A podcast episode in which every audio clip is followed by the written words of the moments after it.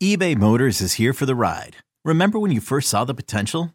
And then through some elbow grease, fresh installs, and a whole lot of love, you transformed 100,000 miles and a body full of rust into a drive that's all your own. Look to your left, look to your right. It's official. No one's got a ride like this. There's nothing else that sounds like, feels like, or looks like the set of wheels in your garage. With over 122 million parts, you can make sure your number one ride or die stays running smoothly. So there's no limit to how far you can take it. Brake kits, turbochargers, engines, exhaust kits, roof racks, LED headlights, bumpers, whatever your baby needs, eBay Motors has it. And with eBay Guaranteed Fit, it's guaranteed to fit your ride the first time, every time, or your money back. Plus, at these prices, well, you're burning rubber, not cash. Keep your ride or die alive at ebaymotors.com. Eligible items only. Exclusions apply. At Alma, we know the connection between you and your therapist matters. But if you're already feeling stressed and burnt out, the idea of trying to find a therapist you really connect with can be overwhelming. That's why Alma's focused on helping you find the right therapist for you. When you browse their online directory, you can filter by the qualities that are most important to you. Then book free 15 minute consultations with any therapist you're interested in seeing. And because 95% of therapists at Alma accept insurance, you can find care that's affordable You want to talk to someone, but not just anyone. Alma is there to help you find the right fit. Visit helloalma.com slash therapy30 to schedule a free consultation today. That's helloalma.com slash therapy30. You could spend the weekend doing the same old whatever, or you could conquer the weekend in the all-new Hyundai Santa Fe. Visit HyundaiUSA.com for more details. Hyundai, there's joy in every journey. Yeah, there should be some passion. This doesn't have to be boring, boring, boring. Hey, one thing the game needs is more people like you, you, you. Still have grown men run around tight pants. Smokey Betts. This is Daniel Bard. Steve Aoki. There's Saltalamacchia. This is Brock Holt. Hey, this is Jon Lester. Baseball is baseball. Baseball isn't boring. Welcome to Baseball Isn't Boring. Here's your host, Rob Bradford. All right, there's nobody I'd rather have on the podcast right now than Mickey Jannis. Mick, how are you? Good. I'm doing. I'm doing great. How are you? Oh man, I, I I say this because number one, I love your story. Number two, uh, uh, I love your attitude about baseball, and and and also just the fact is that I want to do everything I can to put you in the best position to succeed because I believe I I believe that great things are ahead for you because of who you are, the pitch that you throw, and the talent that you have. I know I'm building you up but still, I believe every word that I said. So I hope you feel good about yourself. Yeah, yeah, appreciate that. Appreciate that. Well, listen, Mickey. Like I, I, I covered Tim Wakefield for years upon years upon years, and and I do want to get to sort of talking about Tim. I think it's important. I think that one of the things that we should remember heading into this new year is remembrances of Tim. I mean, I went to his memorial service and um and yeah, I just I just don't want to like to forget about what Tim did and uh, and everything he represented. And I know that George Kirby, I thought that was great where he he threw the one knuckleball right after yeah. Tim passed away. I mean, for you that must have been yeah, let's go. yeah, yeah. Um, yeah, I mean, he was. Uh, I never actually got the chance to meet him personally, but um, obviously, I followed him my whole life, and uh, he's one of the reasons why threw the knuckleball and you know um, which is kind of funny because I grew up a Yankees fan so you know the whole thing with Tim Wakefield and Aaron Boone and but you know it was just like just a career I always followed and kind of always appreciated the art that he had um, and what he was able to do um, on and off the field really uh, throughout his career um, but I've never heard a bad word said about Tim and um, you know, it's obviously unfortunate what happened and happened so fast. I think it just it killed a lot of uh, you know, what he uh what he represented was just was just uh great about the game and and uh the knuckleball as well. So so the backtrack of something you just said, um it was one of the reasons why you wanted to start I'm paraphrasing, but tell me if I'm wrong. One of the reasons why you wanted Yeah. to start throwing a knuckleball, every like everyone has this story about something. Like for me, Mickey, it was a junior uh, uh, English teacher, junior high school, who said I wrote a good paper about playing flag football. All right, there it was, the light, right? Yeah. But tell me about if it was if it was indeed just seeing Tim Wakefield pitch. What was it about? How did you come across throwing a knuckleball?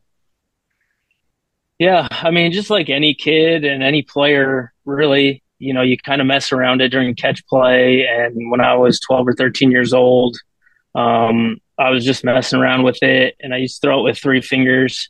And um, I just remember watching a special on Tim Wakefield on Fox Sports Net when I was growing up, and you know, they were just talking about how he threw it and you know philosophy behind it and ev- everything that went into the pitch. And i just you know i just remember watching that episode and they showed his grip and he threw with two fingers and i switched from three fingers down to two fingers um, went out the next day and just or the next practice whenever it was and just last 15 throws to catch play with my catch partner just chucked it as hard as i can. And it was just like a natural thing for me and uh, ever since then, it was just like the last 15, 20 throws of catch play. Like I'm just going to check my knuckleball as hard as I can. And, you know, and I just remember like every catch partner I had was like, oh, here we go, like this again, you know, and, you know, it ends up working out where it's like it made a profession out of the pitch. And um, I got drafted as a conventional pitcher and um, got released by the Tampa Bay Rays after two years. And I was just like, I'm a righty, five foot 10, throwing 88 to 92 like don't really see too many opportunities for me you know i barely got the opportunity that i did being drafted in the 44th round which is you know obviously not even around anymore um But so there I was just took it another guy. my- By the way, I looked it up. There is another guy who made the major leagues from that from that round that year. really Yeah. who is You know, it I'm gonna I'm gonna uh, I'm gonna insert the uh, an edit here where I say his name because I totally forgot. But it's but Okay. somebody else made it from that round, which because because you're right, 44th round like it doesn't even exist, right? Yeah. So- Yeah. So um, I just took it as a, a thing that was like, if you want to stick around, you got to do something different than everybody else. And, you know, I went to independent ball for, for three and a half years trying to develop it and trying to get an opportunity. And it finally got that opportunity with the Mets. And, you know, the whole story with R.A. Dickey and the Mets is pretty awesome too. You know, how he changed from being a conventional pitcher and his covering USA Baseball, where they said he didn't have a UCL and all this stuff that like came about with him. Um, he's got a pretty amazing story too, and you know I think uh, the pitching coordinator for the Mets was a huge fan of the knuckleball, and I was having a good year in Long Island, and they took a chance on me, so I got my second opportunity with them. That, so it, it is amazing that you know, like you said, I, I I will come back to because sometimes you say, "Oh, hey, you know, I saw the Tim Wakefield that he threw a knuckleball. It was sort of part of the," but to actually remember seeing that you saw the whatever it was, documentary or show, whatever, it said, "Oh, this is how you hold Yeah. it," because Yeah, because was. I think it was called maximum exposure. Like I don't know why it's just like implanted in my memory of like the exact like I remember sitting in my house like watching that episode and it just like you know just vividly remember like the whole thing of like switching to the grip and it was Tim Wakefield and going out the next time and throwing it and it was nasty and you know it's just, just kind of a weird memory that I can remember that specifically because I really at 13 years old I'm not like well I'm going to be a knuckleball pitcher in about Yeah, yeah. 10 years you Yeah. know and then turns out I was you know but it But- just But every kid, you're you're right though. Like what, because we get we get bored with throwing. All right, let's throw some knuckleballers, uh, some some knuckleball. Yeah.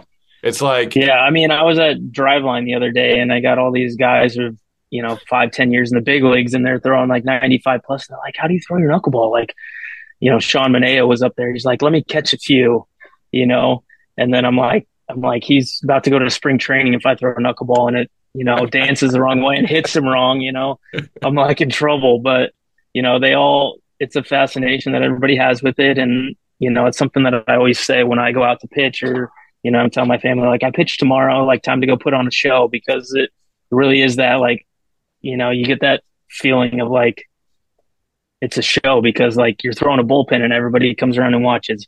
You're in the game and it's like, oh, this guy's throwing a knuckleball. Like I'll watch this. Like, oh yeah, you know, it's just so I always say like, go put on a show. Got to got to put on a show tonight. That type of stuff. So it's yeah, it's pretty cool. Can I can I tell you though? There's a lot of things that I want to ask you, including your work at Driveline and and how uh, and we're going to punctuate this with with me definitively saying that you are going to be in a you're going to be in a team's camp and you're going to make a team. I believe it because I'm bringing back the the reality of this pitch. And the reality of this pitch, we had Brian Bannister on um, a few weeks ago, right? Do you know him? You laughed. I don't know. yeah, he's just like I follow a lot of his stuff on uh, social media, and he's got a lot of good stuff that he writes about. And I just, funny. I remember he like tweeted a couple weeks ago about how he's like, being able to throw something that no one else can throw, like hone in on that and like do that. And I'm like sitting here as a free agent, like I'm throwing a knuckleball. I'm like one of like three guys in professional baseball throw like a knuckleball and like dying for an opportunity. So it's just like kind of funny that you. Well, I am gonna after this on. is over, I'm going to text him and say and as as uh and whatever good that's going to do. But one of the things he said we were talking about because he's a huge proponent along those lines of the split fingered fastball, right? So split fingered fastball is the, as he says, the narrative in the United States was it's going to hurt your arm. Yeah, in Japan, they actually have camps for split finger fastballs when they're kids. So they're taking a, a, a pitch and they're specializing it. They're making a camp out of it. So, and he actually brought up the knuckleball. And I, and it makes perfect sense to me. Why, why not? Why not embrace this thing? And before you go, I'm just going to ask you, I guess, is it just because of the age old thing with a knuckleball that people in baseball like control over things? And this is the thing that they can't control. Is it that, is it that simple? Uh, I mean, I, I believe so. I mean, I think it takes a long time to develop. Like, I mean, I've been throwing it for since 2012 now, and it, you know that's 12, 13 years. Um, and I've only gotten one opportunity in the major leagues. Um, I've gotten a few opportunities in AAA. Um, you know, and talking about a camp, like after I got released by the Tampa Bay Rays, two years later they started a, a minor league knuckleball camp where they brought in, you know, six guys who were like, okay, you're not, you're your conventional pitches aren't good enough anymore, or you used to be a catcher, like you're gonna transition to be a knuckleballer. You know, they kind of like you can get released or you can try and throw a knuckleball type thing. They're like, so they brought in like six guys, like here you go. We're going to teach you everything about the knuckleball and really? that's all you're going to do. And, this is the Rays. The Rays did yeah. this. Yeah, they did it with Charlie Haeger was their head head oh, yeah. guy for it. Yeah, and uh, you know, and it just didn't didn't work because what they did was I mean they give these guys one year um to throw it in games and it it just it's almost impossible to learn in one year especially like I feel like for me every year was like something new. For the first year it's like learning to actually just like throw it to hitters and then it's like trying to figure out how to throw it for strikes and then it's like mixing speeds with it and then like trying to throw it to certain locations. And it's just like, you know, it just takes so much time to develop and to trust it and, you know, to have confidence in it. Cause I mean, you're throwing it up there at 75 miles an hour. And if you don't throw it perfect, it's a BP fastball that gets tattooed 450 feet almost every time. And it doesn't matter if there's a high school kid hitting or if it's, you know, like I face the Astros or the well, I, I was going to say, I, mean, can, it's like, you you possess the ultimate like tangible example of exactly what you're talking about. Thanks to right. what a guy a guy who's probably going to be a Hall of Famer, Yordan Alvarez, right? Yeah. Correct me if I'm wrong.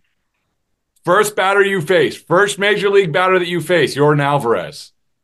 You strike yep. him out. Yeah. A couple innings later, he hits a home run. yeah, I mean that's that's exactly how the knuckleball. That's exactly how the knuckleball is. Is like first two innings I threw like solid one run in two innings, couple hits, you know, a strikeout. You know, then the last two innings, it's like I can't even get through you know, I think it was an inning and a third or an inning and two thirds, you know, and I gave up like seven runs. So it's like, it's exactly how the knuckleball is. You just kind of like lose feel of it, or you know, you get tired, whatever happens, and it just, you know, it just doesn't work. It doesn't fool the hitters, and that's what's so hard because you can't just track it where it's like, okay, if he throws his fastball at this spin or his slider at this spin, like we know what it's going to do and we know what it should do against hitters. Where it's like, you know, I go and throw a bullpen, a knuckleball bullpen, and you know, like, oh, that's great. Like knuckleball looks good, and it's like, but we really want to see it against hitters. Otherwise, we don't really know how good it is, and that's what, you know, getting all these workouts and stuff with driveline. It's like I could care less about throwing a bullpen. You know, I need to face hitters with it because if I don't face hitters, then scouts or whoever's watching is just kind of like, yeah, look pretty good to me. I don't know, you know. And I, and I've and I heard that the first time when I was throwing uh, a knuckleball back in 2012 when I was trying to get seen, to like still hearing that today. And I'm like, I've been throwing it for 14 years, and I had a really good season last year in independent ball. So it's like you know it's effective against hitters, but every day I go out and throw it, they're still like, well, I kind of want to see it against hitters before we make a decision or whatever. So it's it's just the nature of the pitch, and you know, I you know you just kind of accept it as like a knuckleball pitcher. But you know, I mean, and well, even even going into last season, you know, I was talking to like someone in my agency, and they're like, yeah, you know, you you've been throwing it, but you had 12 bad innings in in Venezuela, and I'm like, so my 12 year career throwing a knuckleball is, you know, 12 innings in Venezuela is going to judge and, you know, decide my entire career. And it's just, you know, I feel like every time I go out and pitch, like I have to earn the next inning that I pitch or the next game that I pitch. So it's, it's I, definitely tough sometimes, but you know, it's it's kind of the nature of the pitch, and you, you kind of see how some of these guys, you know, including myself, where it's like you're you're on top of your game, and then the next game you're bottom, and they're like, I don't know what to do. And I I still love the quote from Terry Francona when he coached Tim Wakefield of just like you feel like you're in a rocking chair where it's like one inning you're like okay we got to go get him. Oh no he's looking really good. And then the next next bet you know it's just kind of it's kind of how it is up and down and but well I'll you know, say this. just, I, I'm focusing first of all I'm solely focusing on the fact that your first major league batter, you struck out Yordan Alvarez. So whatever pitcher you're using, like that's a good pitch, and you can do that. You you have the ability to do that. Second of all, a lot of the things you were saying, you mentioned Wakefield.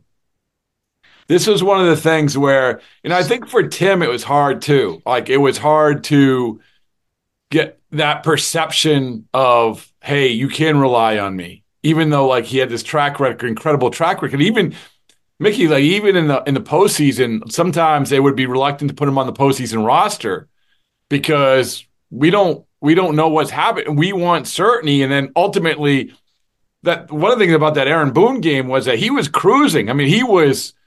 It was one pitch. Yep. he was he was cruising, and he and that's that's what it is, and that's the one that everybody remembers right. of the whole thing of like, you know, it was like him and Mariano Rivera, and you got like this guy's in the Hall of Fame, hundred percent of the vote, and then you got Tim Wakefield, and they're going pitch for pitch, and it's crazy. They're both throwing one pitch, you know, going at it, completely different pitches, and then you know one gets hit out of the yard, and they're like, "Well, that was the worst pitch he threw all all game," and it's like might not have been the worst one. It just happened to be the one that the guy hit. You know, it could have been, you know, he could have thrown other ones that were tumbling, and they, you know, didn't swing at it or whatever. You know, it's just I how so, it goes. So tell me about so last year you're an independent ball, um, and do well, but tell me about what led you to Driveline because Driveline's an interesting place for a lot of reasons. Like you just mentioned, Manaea is there. There's tons of people there, and they have their pro yeah. day, and you're part of the pro day, and and and they show and they show the now we have the metrics. Like when Tim was pitching, that we didn't have the analytics, the metrics, the measurements all of that. We knew we could look at it and say, oh, that's interesting. It's impossible to catch and it doesn't rotate. But now, for, for when you go to Driveline, what first of all, was there any other knuckleballers there? Have they had knuckleballers there? And and tell me about what how they approached you when it came to utilizing whatever they have to offer. Yeah, I mean, my biggest thing was, um, well, first off, I don't think they have had any knuckleballers that I know of go there. Um, but my biggest thing was I wanted to try to get, I wanted to try a different program. Um, I wanted to get on, you know, better uh, weightlifting, more. I wanted to train in person because it's up here in Scottsdale, the one that I'm at.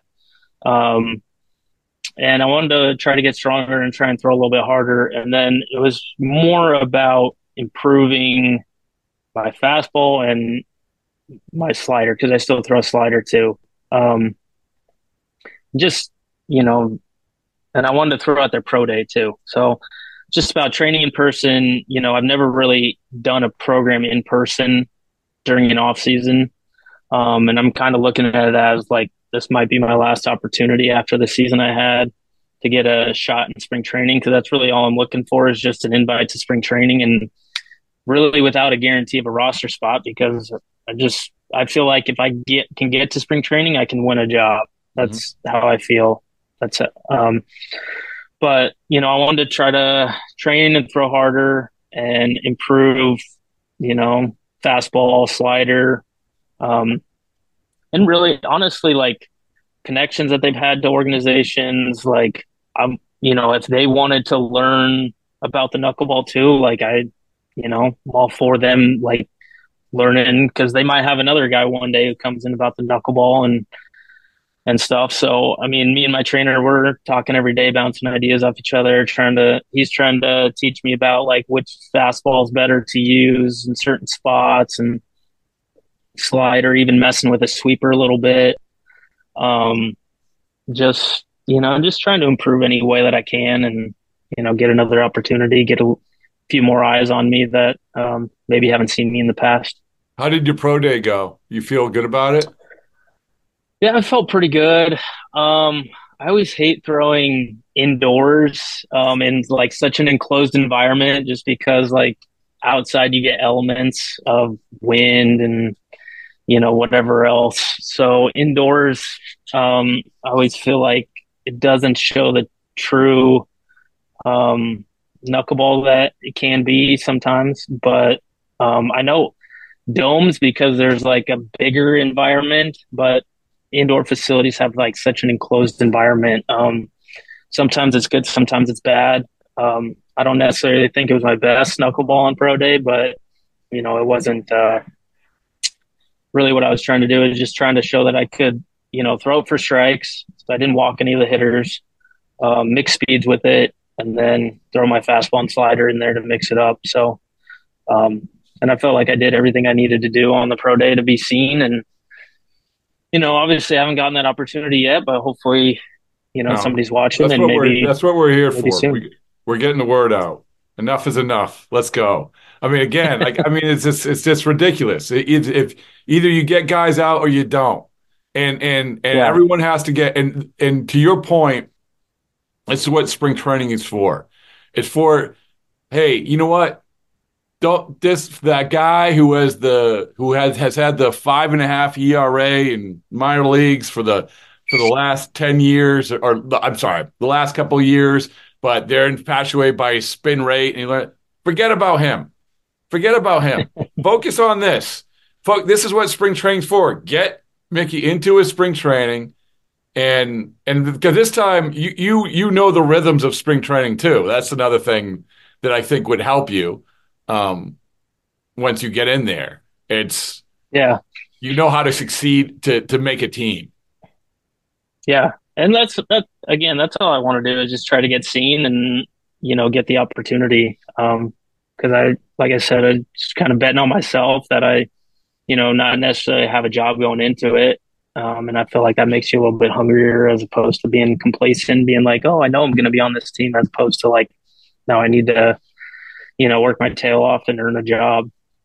Uh, let me ask and you I this. Kinda, like I said, I kind of feel like that every time I go out and pitch is like, you know, if I have you know, bad outing or whatever, it's kind of like, oh, I don't know how they feel about the knuckleball anymore. Where then it's like, okay, I had three good ones in a row. Like, let's keep it going. Yeah, they're going to bring up Venezuela again. So it's it's, but you know, I it, it, again, I, everything you're saying, and I'm not just saying this because his name came up, But everything you're saying, like I'm, all I can think about is Tim Wakefield had the, the same stuff, man. Like as storied his career he's had, it's just a day in, day out thing. And so what I'm trying to do is make under and again, hopefully maybe Brian Bannister and others just say, hey, listen, let's think outside the box here and let's embrace this instead of saying giving him reasons why not. They get a little uncomfortable. And I don't know how much the other part of this too, and you you would have a better perspective of this, is the catching of it.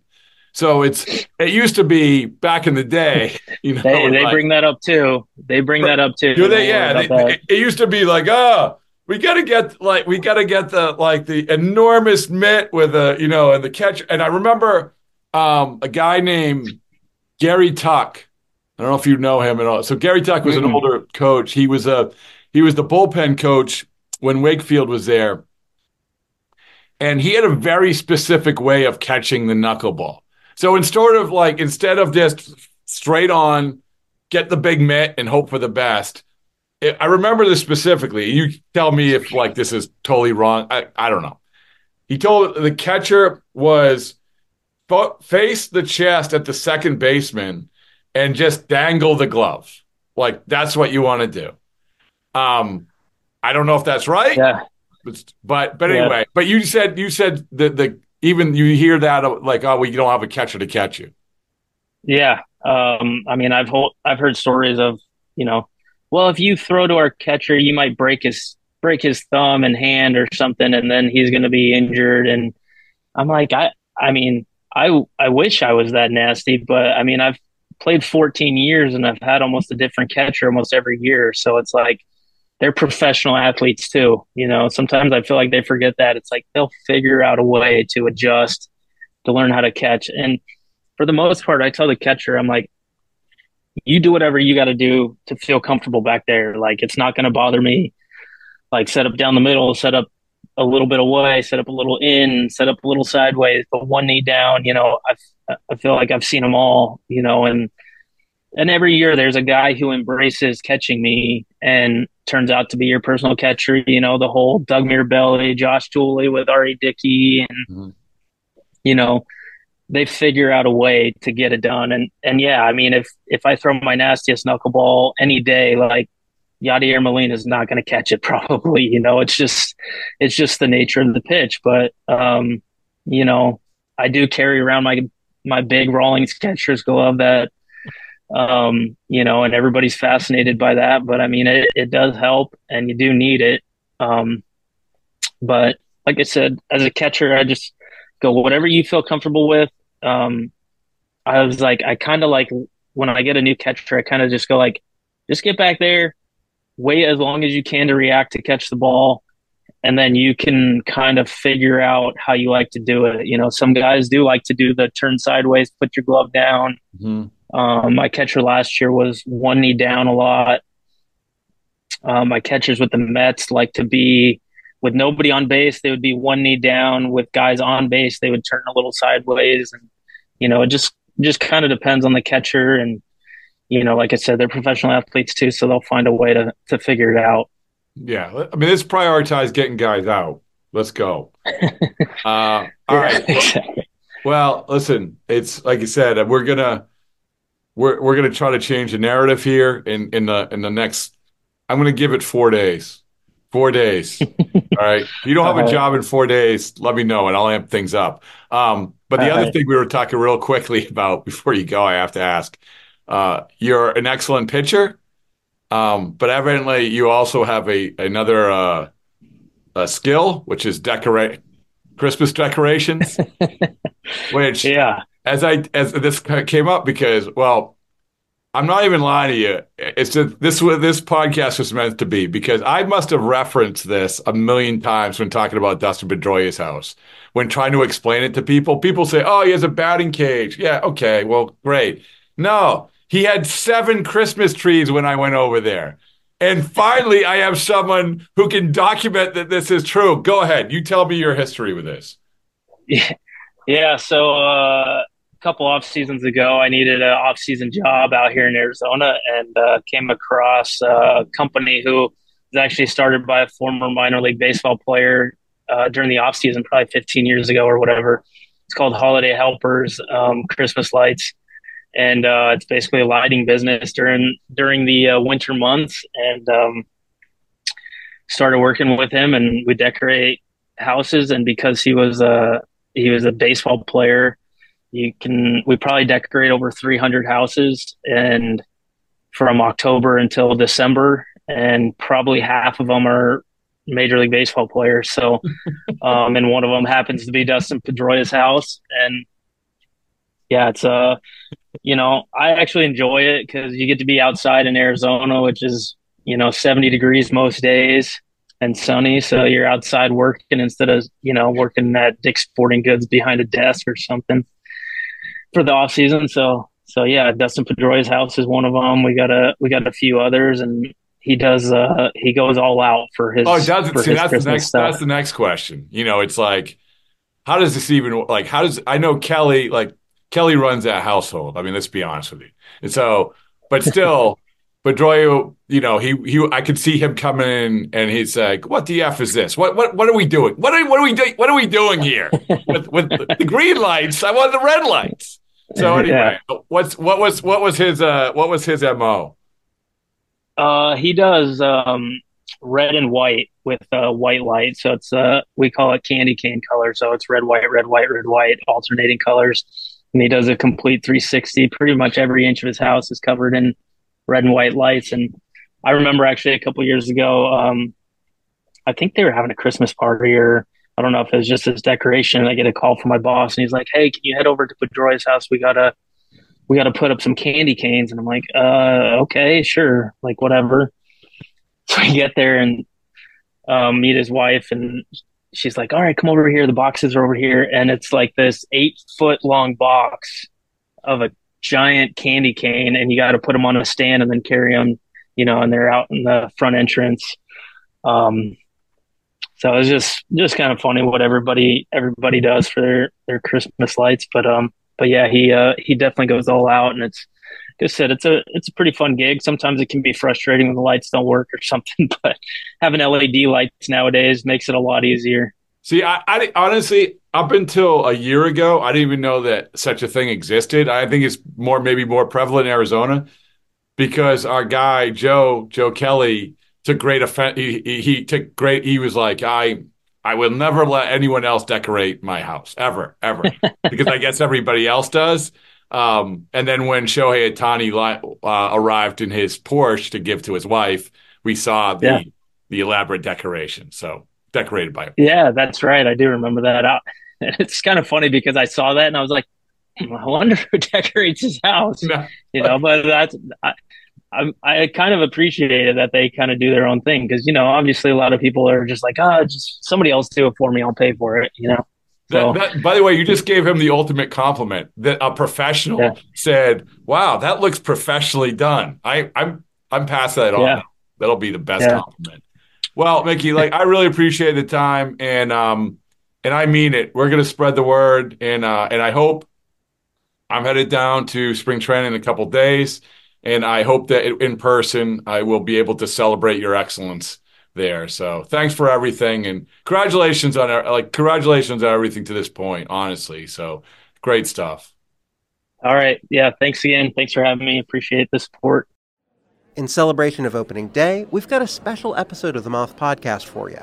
The theme is baseball and the surprising ways it connects people. I gaze out at the players on the field and then I uh, I look over at my dad and I, I realize that in the silence between us that something has changed. It's like I'm seeing him for the first time. Two stories about baseball, family, and so much more. The episode's available right now. Subscribe to the Moth Podcast to make sure you hear it.